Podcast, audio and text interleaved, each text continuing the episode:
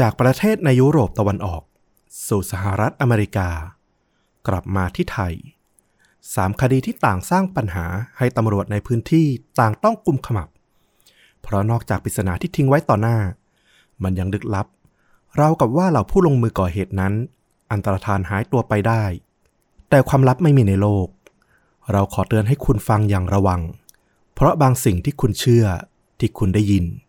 มันอาจกำลังหลอกคุณอยู่ เหมือนที่เหล่าตำรวจที่ทำคดีเหล่านี้ ต่างก็ตกอยู่ในเขาวงกฏของปริศนานี้ก็เป็นได้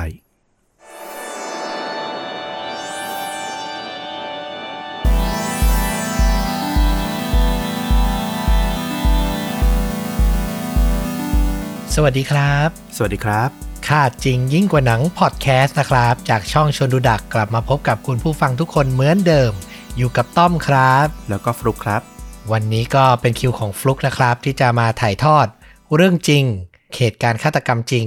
แล้วก็แนะนำภาพยนตร์ที่ใกล้เคียงกับเรื่องจริงเรื่องนี้หนึ่งเรื่องนะครับ เป็นประจำทุกสัปดาห์ วันนี้นี่มาสไตล์ไหนครับ เป็นคดีที่เราติดตามครึ่งแรกของมันแล้วเนี่ย เรียกว่าสับสนแล้วก็เป็นปริศนาเลยทีเดียว จนกระทั่งได้รับการเฉลยในตอนหลังเนี่ยมันถึงทำให้เราเก็ตอะไรหลายๆอย่าง แล้วก็เป็นข้อคิดที่น่าสนใจในวันนี้อือหือมาแนวแบบทวิสต์หักมุมอีกแล้ว แล้วก็ยังเป็นคดี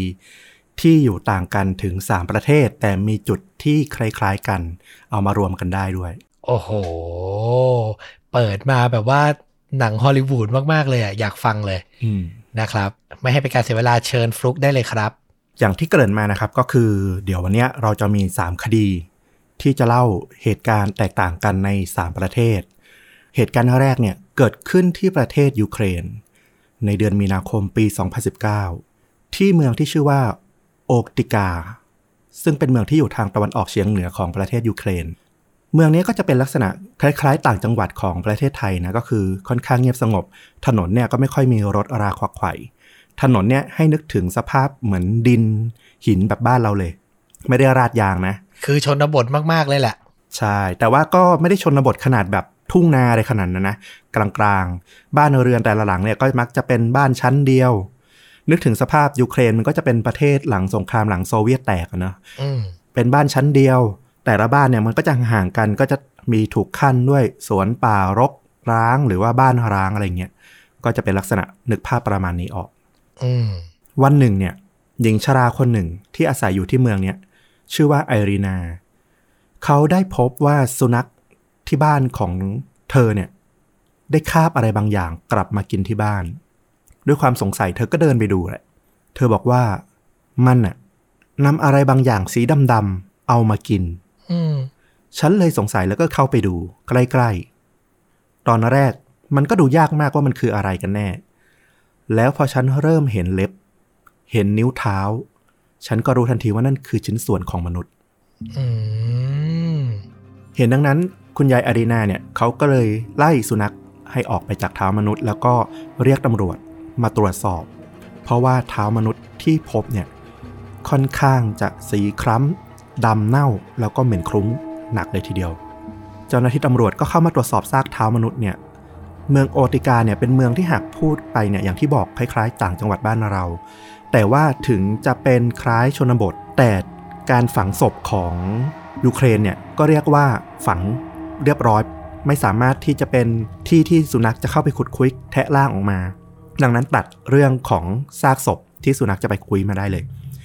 คราวนี้ตำรวจก็เลยเกิดความกังวลว่าเนี่ยเป็นหลักฐานที่ชี้ว่าอาจจะมีฆาตกร ฆ่าหันศพเกิดขึ้นในเมือง โอกติกาแห่งนี้อื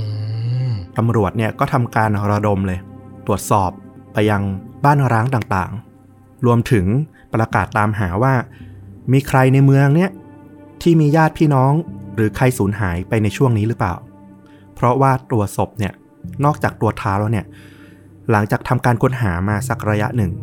ตำรวจที่ชื่อรุสลานคลาสโกซึ่งเป็นผู้กำกับการตำรวจเนี่ยก็บอกว่ามันก็ถึงทางตันจริง ๆ เพราะว่านอกจากชิ้นส่วนเท้าที่พบเนี่ยมันก็ไม่พบชิ้นส่วนอื่นๆ อีกเลย ไม่ว่าจะค้นหาตามถังขยะหรือบ้านร้างต่างๆ ก็ตาม นอกจากนี้เนี่ยยังไม่มีการมาแจ้งความเรื่องของคนหายด้วยในพื้นที่ ดังนั้นมันก็เป็นไปได้ว่า มันจะเป็นการฆาตกรรมที่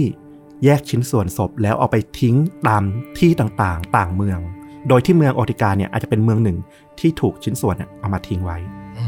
มเราก็จะพักครึ่งแรกของคดีนี้เอาไว้ตรงนี้นี่แหละ เดี๋ยวไปดูที่คดีที่ 2 กันต่อ โอ้พักตรงนี้เลยยังไม่สรุปเลยนะ เดี๋ยวรวบทีเดียว ยังไม่ต้องสรุปรวบทีเดียวเลย โอเค คดีที่ 2 เนี่ย เกิดขึ้นที่รัฐโอไฮโอที่สหรัฐอเมริกา วันที่ 19 มีนาคมปี 2002 ได้เกิดเหตุยิงกัน หากแต่มันไม่ใช่การยิงกันธรรมดานะ เพราะว่า เสียงร้องผ่านวิทยุตำรวจเนี่ย บอกว่าให้ตายสิ ฉันถูกยิงเนี่ยเสียงเนี้ยมันมาจากวิทยุในรถตำรวจลาดตระเวนของเจ้าหน้าที่วัย 52 ปีรายหนึ่งอืมเหมือนตำรวจถูกจู่โจมก่อน ใช่คราวนี้เนี่ย พอตำรวจชุดสนับสนุนเนี่ย ไปถึงยังที่เกิดเหตุตามที่ได้รับแจ้งเนี่ย สิ่งที่เห็นก็คือ สภาพของเจ้าหน้าที่อาวุโส 52 ปีเนี่ย ถูกยิงที่ขา โดยสภาพรถตำรวจเนี่ย เรียกว่ากระจกหน้าเนี่ยแตกยับเยินเลย เจ้าหน้าที่รายนี้เนี่ยได้ให้ข้อมูลว่าขณะที่เขาขับรถลาดตระเวน ดูพื้นที่ตามปกติเนี่ยเขาก็ได้พบกับรถเชฟโรเลตที่เก่าขึ้นสนิม แถมยังไม่มีป้ายทะเบียนอีกด้วย เขาก็ทำการจอดรถตำรวจของเขาเนี่ยที่ด้านหลังรถคันนั้นเพื่อเตรียมจะเปิดประตูลงไปเพื่อตรวจสอบรถดังกล่าว ว่าใครเป็นคนขับ มีพิรุษผิดกฎหมายหรือเปล่า ปรากฏว่ายังไม่ทันออกจากรถดีเลย ก็มีเสียงดังเปรี้ยงขึ้นมา กระจกหน้ารถตำรวจก็แตกกระจายลง ลูกกระสุนเนี่ยเรียกว่าน่าจะเฉียวตัวของเจ้าหน้าที่ตำรวจอาวุโสคนนี้ไปอย่างวุดวิดหลังจากนั้นเนี่ยมันก็เป็นการยิงต่อสู้ของเจ้าหน้าที่คนนี้กับรถคันข้างหน้า ในระหว่างนั้นเองเนี่ยเขาอะก็ถูกยิงเข้าที่ขา จึงรีบแจ้งวิทยุตำรวจให้ตำรวจอื่นๆเนี่ยรีบเข้ามาช่วยเหลือ แต่ระหว่างที่กำลังเรียกวิทยุตำรวจเนี่ยคนร้ายเนี่ยก็ฉวยโอกาสขับรถหนีไป เจ้าหน้าที่คนนี้เนี่ย บอกว่าคนร้ายเนี่ยน่าจะเป็นชายผิวขาว ไว้เคราสูงราว6ฟุต 4 นิ้ว หรือประมาณ 195 เซน น้ำหนักน่าจะประมาณ 195 ปอนด์หรือประมาณ 88 กิโลกรัม สูงมากนะเกือบ 2 เมตรอะใช่ แล้วเขาก็บอกว่าพฤติกรรมที่จอดรถผิดกฎหมายแบบต้องโต้งๆเนี่ยในที่ห้ามจอดเนี่ยมันเหมือนกับว่าดักรอให้ตำรวจผ่านมา เพื่อล่อมาฆ่าเลยทีเดียวอื้อหือแล้วก็ไม่รู้ต้นสายปลายเหตุด้วยตำรวจมาถึงอยู่ดีๆก็ซัดเลย ใช่ ผ่านไปหลายชั่วโมงเนี่ย ก็ยังไม่มีการพบรถต้องสงสัยตามที่ได้รับรายงาน หรือแม้กระทั่งร่องรอยของชายผิวขาว ที่คาดว่าจะเป็นคนร้ายเนี่ย ก็ยังไม่มีการค้นพบ แม้จะผ่านไปแล้วหลายวันก็ตาม ราวกับว่าคนร้ายเนี่ย ได้หายอันตรธานไปอย่างลึกลับ อืม อืม ตรงนี้ก็ขอพักเรื่องนี้ไว้ตรงนี้นี่แหละ เราไปดูเรื่องที่3กัน อือหือนี่คือสองเหตุการณ์สองประเทศสองทวีปนะ อืม คดีที่3เกิดขึ้นไม่ไกลเลย ที่บ้านเรานี่แหละ อ้าว แล้วก็ไม่นานเลยด้วย เมื่อราวๆต้นเดือนมิถุนายนที่ผ่านมานี่เอง เฮ้ย ที่จังหวัดหนึ่งทางภาคใต้ของบ้านเรา ยังไม่ระบุจังหวัดละกัน นึกถึงสภาพภาคใต้นะ บรรยากาศฟ้าครึ้มครึ้มๆคล้ายมีฝนตลอดเวลาเนี่ยนะ รวมถึงบรรยากาศของพวกสวน สวนปาล์มสวนต้นยางพาราเนี่ยที่มักจะขึ้นสูง ใหญ่แล้วก็ปิดบังแสงอาทิตย์จนทำให้บรรยากาศเนี่ยมันมักจะดูมืด แม้จะยามกลางวันก็ตาม วันหนึ่ง คนงานสวนปาล์มชาวพม่าเนี่ยที่เขารับจ้างทำสวนปาล์มเนี่ย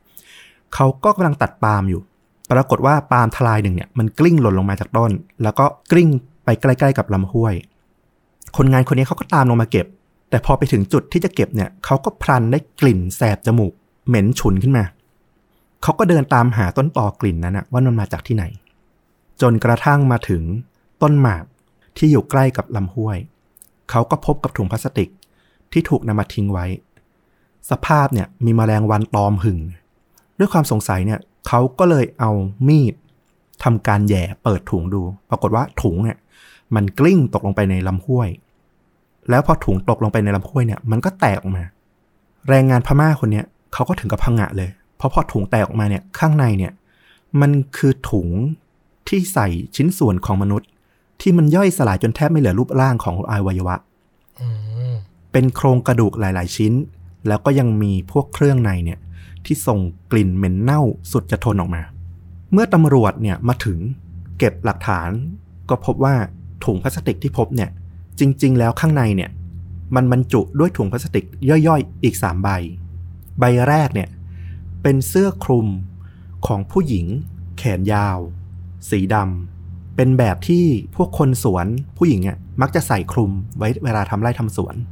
ซึ่งตัวเสื้อเนี่ยมันห่อไว้ข้างในเนี่ยด้วยกระดูกสันหลัง กระดูกช่วงแขนหรือต้นขาเนี่ย พิจารณาไม่ได้เหมือนกัน แล้วก็กระดูกซี่โครง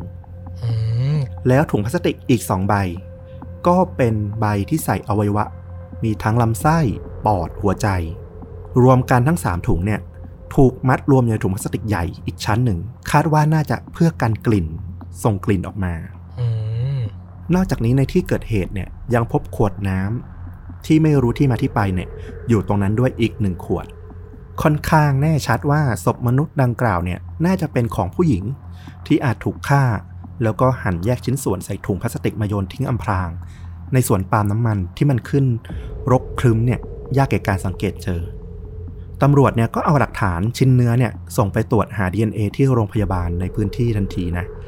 แล้วก็แจ้งให้ผู้นำชุมชนเนี่ยออกประกาศตามหาว่ามีลูกบ้านหรือญาติของใครเนี่ยสูญหายไปในช่วงเวลาใกล้ ๆ นี้หรือเปล่า ทางนี้ต้องเล่ารายละเอียดเพิ่มอีกนิดนึงว่า สวนปาล์มที่คนงานพม่าเนี่ยไปพบชิ้นส่วนมนุษย์เนี่ยตั้งอยู่ลึกเข้าไปจากถนนใหญ่ ซึ่งเป็นถนนส่วนบุคคลเข้าไปอีกทีหนึ่ง โดยตรงปากทางเนี่ยจะเป็นประตูเหล็กใหญ่ ปิดกั้นคนภายนอกบุกรุกเข้ามา ใครจะขับรถยนต์ผ่านเนี่ยจะต้องมีกุญแจมาไขประตูนี้เท่านั้น โดยคนที่ถือกุญแจนี้เนี่ยก็มีเพียง 8 ดอก 8 คน ก็จะแบ่งกันถือระหว่างเจ้าของสวน แล้วก็คนที่ทำสวนปาล์มอืมแต่ว่านอกจากประตูใหญ่เนี่ย มันยังมีประตูเล็ก ซึ่งเอาไว้สำหรับให้รถเครื่องหรือรถมอเตอร์ไซค์เนี่ยสามารถเข้าออกได้ตลอดเวลา ซึ่งประตูเนี้ยไม่เคยปิด ถนนเข้าสวนปาล์มเนี่ยเป็นทางลูกรังขรุขระ ต้องขับลึกเข้าไปถึงราวๆ2กิโลเมตร ก็จะพบทางแยกที่ข้ามลำห้วยเล็กๆซึ่งตรงนี้เป็นจุดที่พบถุงที่คนร้ายเนี่ย เอามาซ่อนชิ้นส่วนศพ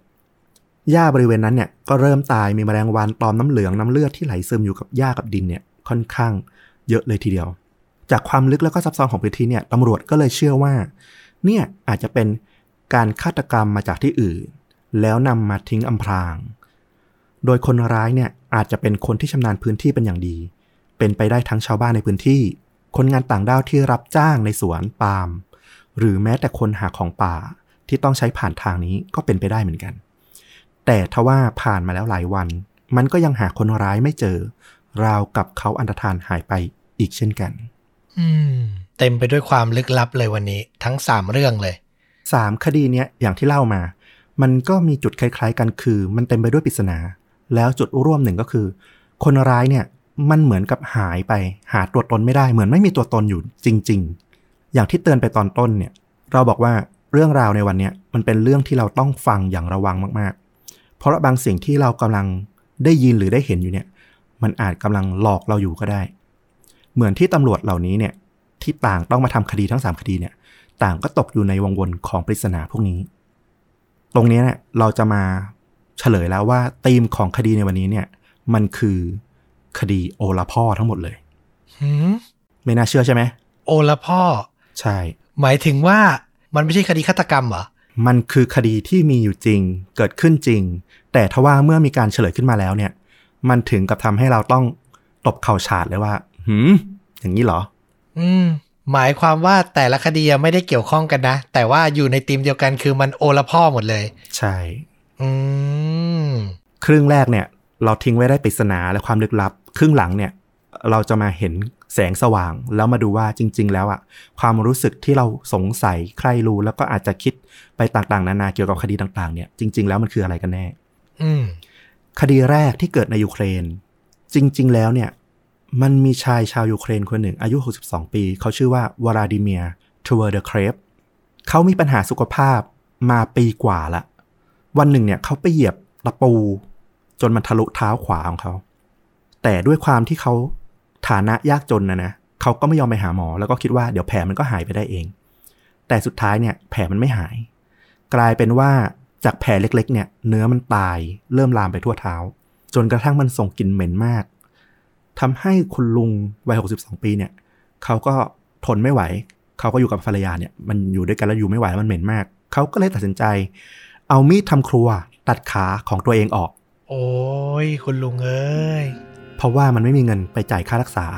ขนาดนั้นเลยเหรอ ใช่ ขนาดว่าตัดขาเจ็บปวดมาก ยาแก้ปวดเนี่ยก็ไม่มีกินนะ ก็ต้องทนอยู่อย่างนั้น อือหือแล้วภรรยาเนี่ย ภรรยาของคุณลุงชื่อทาเทเนียเนี่ย เขาก็เอาเท้าเนี่ยไปทิ้งที่ทิ้งขยะใกล้ๆบ้าน นี่แหละเป็นจุดที่ทำให้สุนัขไปคาบมา จนไปถึงคุณยาย แล้วก็กลายเป็นว่าพบชิ้นส่วนศพมนุษย์ตำรวจก็หากันวุ่นเลยอือหือสุดท้ายก็คือเท้าของชายแก่คนหนึ่งที่โดนตะปูตใช่ จนมันเน่าเนื้อมันตาย ก็เลยเอามีดทำครัวตัดออกำอือหือแต่ว้าวกับหัวจิตหัวใจของคุณลุงมากเลยอะ่ะ แกตัดเท้าตัวเองได้อะ่ะ โอ้ย คิดแล้วสยองแทนอืม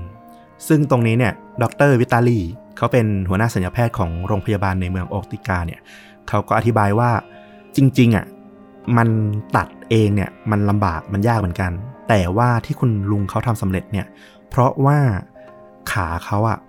มันเน่าจนแบบเฉือนออกได้ง่ายอะอือืมมอืมอืมอืมนึกออกมันก็เลยง่ายกว่าการตัดขาธรรมดา ใช่อืมซึ่งในเรื่องนี้เนี่ยมันก็มี เรื่องดีอยู่ในตอนท้ายนิดหนึ่งตรงที่ว่าข่าวเนี้ยพอมันกลายเป็นข่าวโอละพ่อมันก็ดังขึ้นมาคนก็พูดถึงใช่ไหมก็กลายเป็นว่า พอเจอตัวคุณลุงปั๊บเนี่ยเขาก็เลยได้รับการรักษาฟรี ก็ทำให้น่าจะหายจากอาการเนื้อเน่าแล้วก็ลามไปที่ขาส่วนอื่นๆ ได้ต่อไป เราว่าคุณลุงอะคิดมากไป จริง ๆ ถ้าแกไปโรงพยาบาลจริง ๆ ไปคุยจริง ๆ เราว่าน่าจะได้รับการรักษานะ แต่ด้วยความที่ แกแบบกลัวเรื่องค่าใช้จ่ายมากๆ เกินไปหน่อยอะเราว่านะ สิทธิขั้นพื้นฐานอะยูเครนก็คงไม่ได้แย่ขนาดนั้นปะหรือแย่ อันนี้ไม่แน่ใจเหมือนกัน แต่เราก็เข้าใจความคิดของคนไม่มีเงินนะนะ ถ้าเกิดไปแล้วมันต้องเสียตังค์แล้วมันไม่มีจ่ายอะทำยังไง แค่ค่าเดินทางเขาก็คงไม่อยากเสียแล้วอะเนาะอืม คราวนี้มาถึงคดีที่สองคดีนักฆ่าตำรวจในอเมริกา หลังจากเหตุการณ์ยิงต่อสู้กันเนี่ย ผ่านมาประมาณหนึ่งสัปดาห์ ตำรวจเนี่ยก็สามารถจับผู้กระทำความผิดได้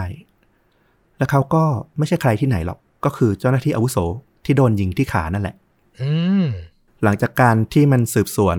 มาสักระยะเนี่ย เขาก็คงทนไม่ไหว เพราะว่าเหตุการณ์มันชักบานปลาย เขาก็เลยสารภาพในภายหลังว่า จริง ๆ เรื่องทั้งหมดเนี่ย เขาสร้างสถานการณ์ขึ้นมาเอง อ้าว เหตุผลคือ ระหว่างที่เขาขับรถลาดตระเวนเนี่ย เขาบังเอิญทำปืนไรเฟิลลั่น จนไปทำให้กระจกหน้ารถตำรวจแตกโดยไม่ตั้งใจ เพื่อซ่อนความผิดพลาดของตนเองเนี่ยเขาก็เลยขับรถออกไปนอกย่านที่อยู่อาศัย แล้วก็เริ่มจัดฉากทำการยิงปืน เพื่อให้ได้ดูเหมือนว่ามีการยิงกันในที่เกิดเหตุให้ไม่มีปลอกกระสุนอะไรอย่างเงี้ยแล้วก็บังเอิญพลาดไปโดนขาตัวเองเจ็บอีก โอ้โห แล้วก็เลยเรียกวิทยุตำรวจให้คนมาช่วย คุณตำรวจคนนี้นี่แบบซ้ำซ้อนอะ่ะ คือปิดความผิดหนึ่งด้วยการทำอีกความผิดหนึ่งแล้วเรื่องมันก็ใหญ่ขึ้นใหญ่ขึ้นใหญ่ขึ้นอะ่ะ จริง ๆ แกสารภาพแต่แรกก็จบแล้วนะอาจจะด้วยความอายแล้วว่าตำรวจอ่าวัยห้าสิบกว่าปีใกล้จะเกษียณละ มันก็คงระดับหัวหน้าตำรวจอะมีคนนับถือเยอะอะกลัวโดนล้ออย่างเงี้ยเหรอ อาจจะแต่อย่างต้อมว่าแหละ ยิ่งทำมันยิ่งแบบหนักข้ออะนั่นน่ะสิ คือการทำกระจกแตกอย่างดีก็โดนล้อเป็นเรื่องโจ๊กนิดๆหน่อยๆอะ โอ้โห แล้วมันบานปลายสุดท้ายกลายเป็นยิงตัวเองซะอย่างนั้นน่ะเออ อันนี้ไม่ make sense เลย อันนี้เราส่วนตัวเราว่าหนักกว่าคุณลุงที่ตัดขาตัวเองอีก แล้วก็มาถึงคดีสุดท้ายที่เกิดในบ้านเรา อันเนี้ยถ้าฟังจากรายละเอียด มันค่อนข้าง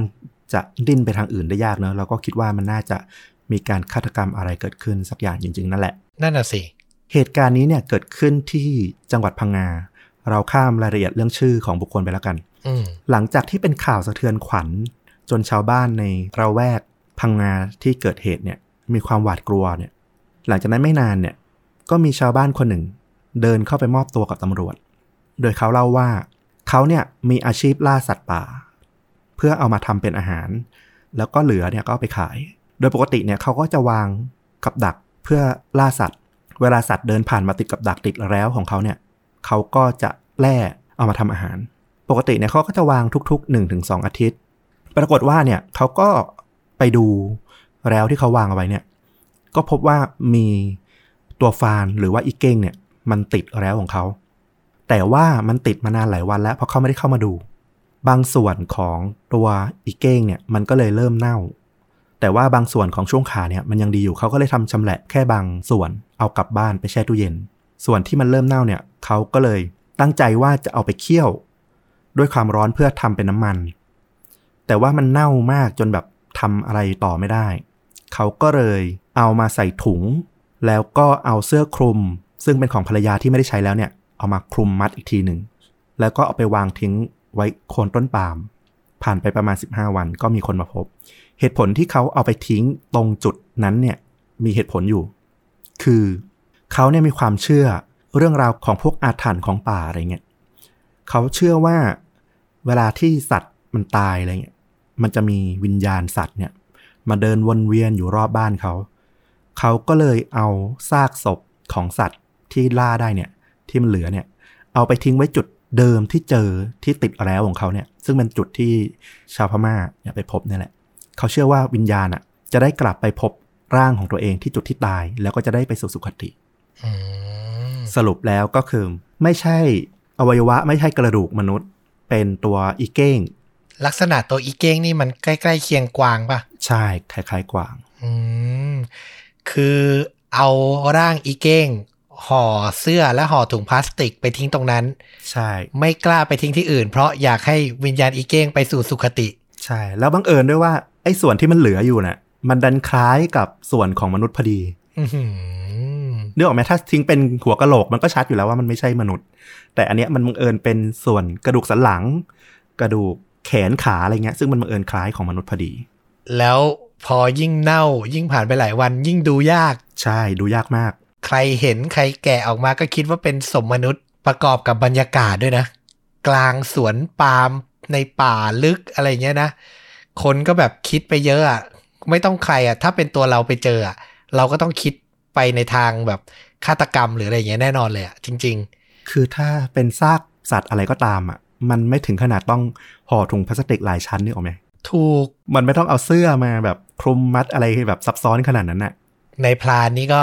ทำให้เรื่องราวใหญ่โตมากๆ นึกว่าจะได้ฟังคดีโหดของประเทศไทยซะแล้วอืมเออ แต่เป็นโอละพ่อก็สนุกไปอีกแบบหนึ่งดีดีดีวันนี้ก็ถือเป็นรสชาติใหม่ ๆ นะ ฟังสามเรื่อง ตอนครึ่งแรกมาเนี่ย โอ้โหคำถามในหัวเต็มไปหมดเลย พออ๋อแล้วก็สนุกดีแล้วก็โล่งหัวดีเหมือนกัน ใช่ ก็ใครที่ฟังมาถึงตรงนี้ ก็ถือว่ายอมโดนหลอกสักวันหนึ่งเพื่ออัธรสนะครับ ถือว่าเป็นรสชาติใหม่จากชนุดะ เราขยันหาเรื่องใหม่ๆ แบบแนวใหม่ ๆ มานิดนึงไง เอาจริง ๆ คือ เราก็แอบไปตรวจสอบช anel อื่นที่แบบผู้ฟังของเราติดตามอะไรอย่างนี้ด้วยแหละ ก็เห็นว่าเป็นคดีฆาตกรรมค่อนข้างเยอะแล้วล่ะ จริง ๆ มารสชาติใหม่อย่างเงี้ยสอดแทรกมาบ้างเราว่ากำลังดี อืมใช่สำหรับหนังที่แนะนำอาจจะไม่ตรงกับตัวคดีโดยตรงอะนะอืมแต่ว่ามันเป็นรูปแบบที่ทำให้เรานึกถึงหนังเรื่องนี้แล้วจริง ๆ เป็นหนังที่เราอยากแนะนำมานานมากแล้ว แต่ว่ามันหาโอกาสแนะนำไม่ได้ เพราะมันไม่มีเรื่องไหนที่จะมาตรง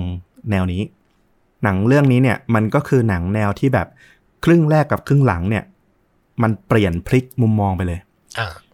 หนังเรื่องนี้เป็นหนังแนวสยองขวัญ comedy ญี่ปุ่น ชื่อเรื่อง One Cut of the Dead ปี 2017 อ๋อ ซอมบี้ป่ะ ใช่ ซอมบี้งับงับจริง ๆ มันเป็นหนังที่ได้ขึ้นเป็นหนังแห่งปีของหลาย ๆ สำนักเลยนะ ของนักวิจารณ์อะอืมคือทั้งโลกในปี 2018 มั้ง เรียกว่าหนังเรื่องเนี้ยบางสำนักยกให้เป็นหนังอันดับหนึ่งของโลกในปีนั้นเลย อ่า เคยได้ยินกระแสมันอยู่ว่า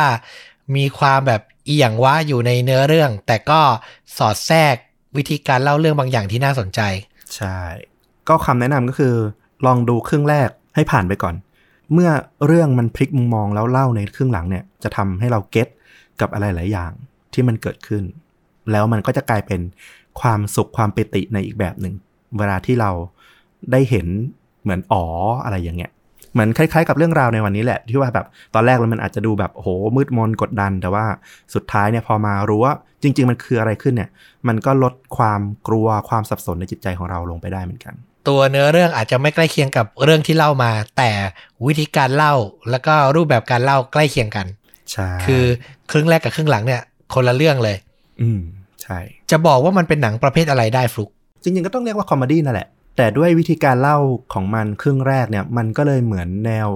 indie horror เหมือนหนังแนวซอมบี้เก่าๆ ที่แบบเป็นกล้อง 16 มิลกล้อง home video ที่ถ่ายกันเล่นๆเงี้ยเออ แต่ก็มีความจริงจังอยู่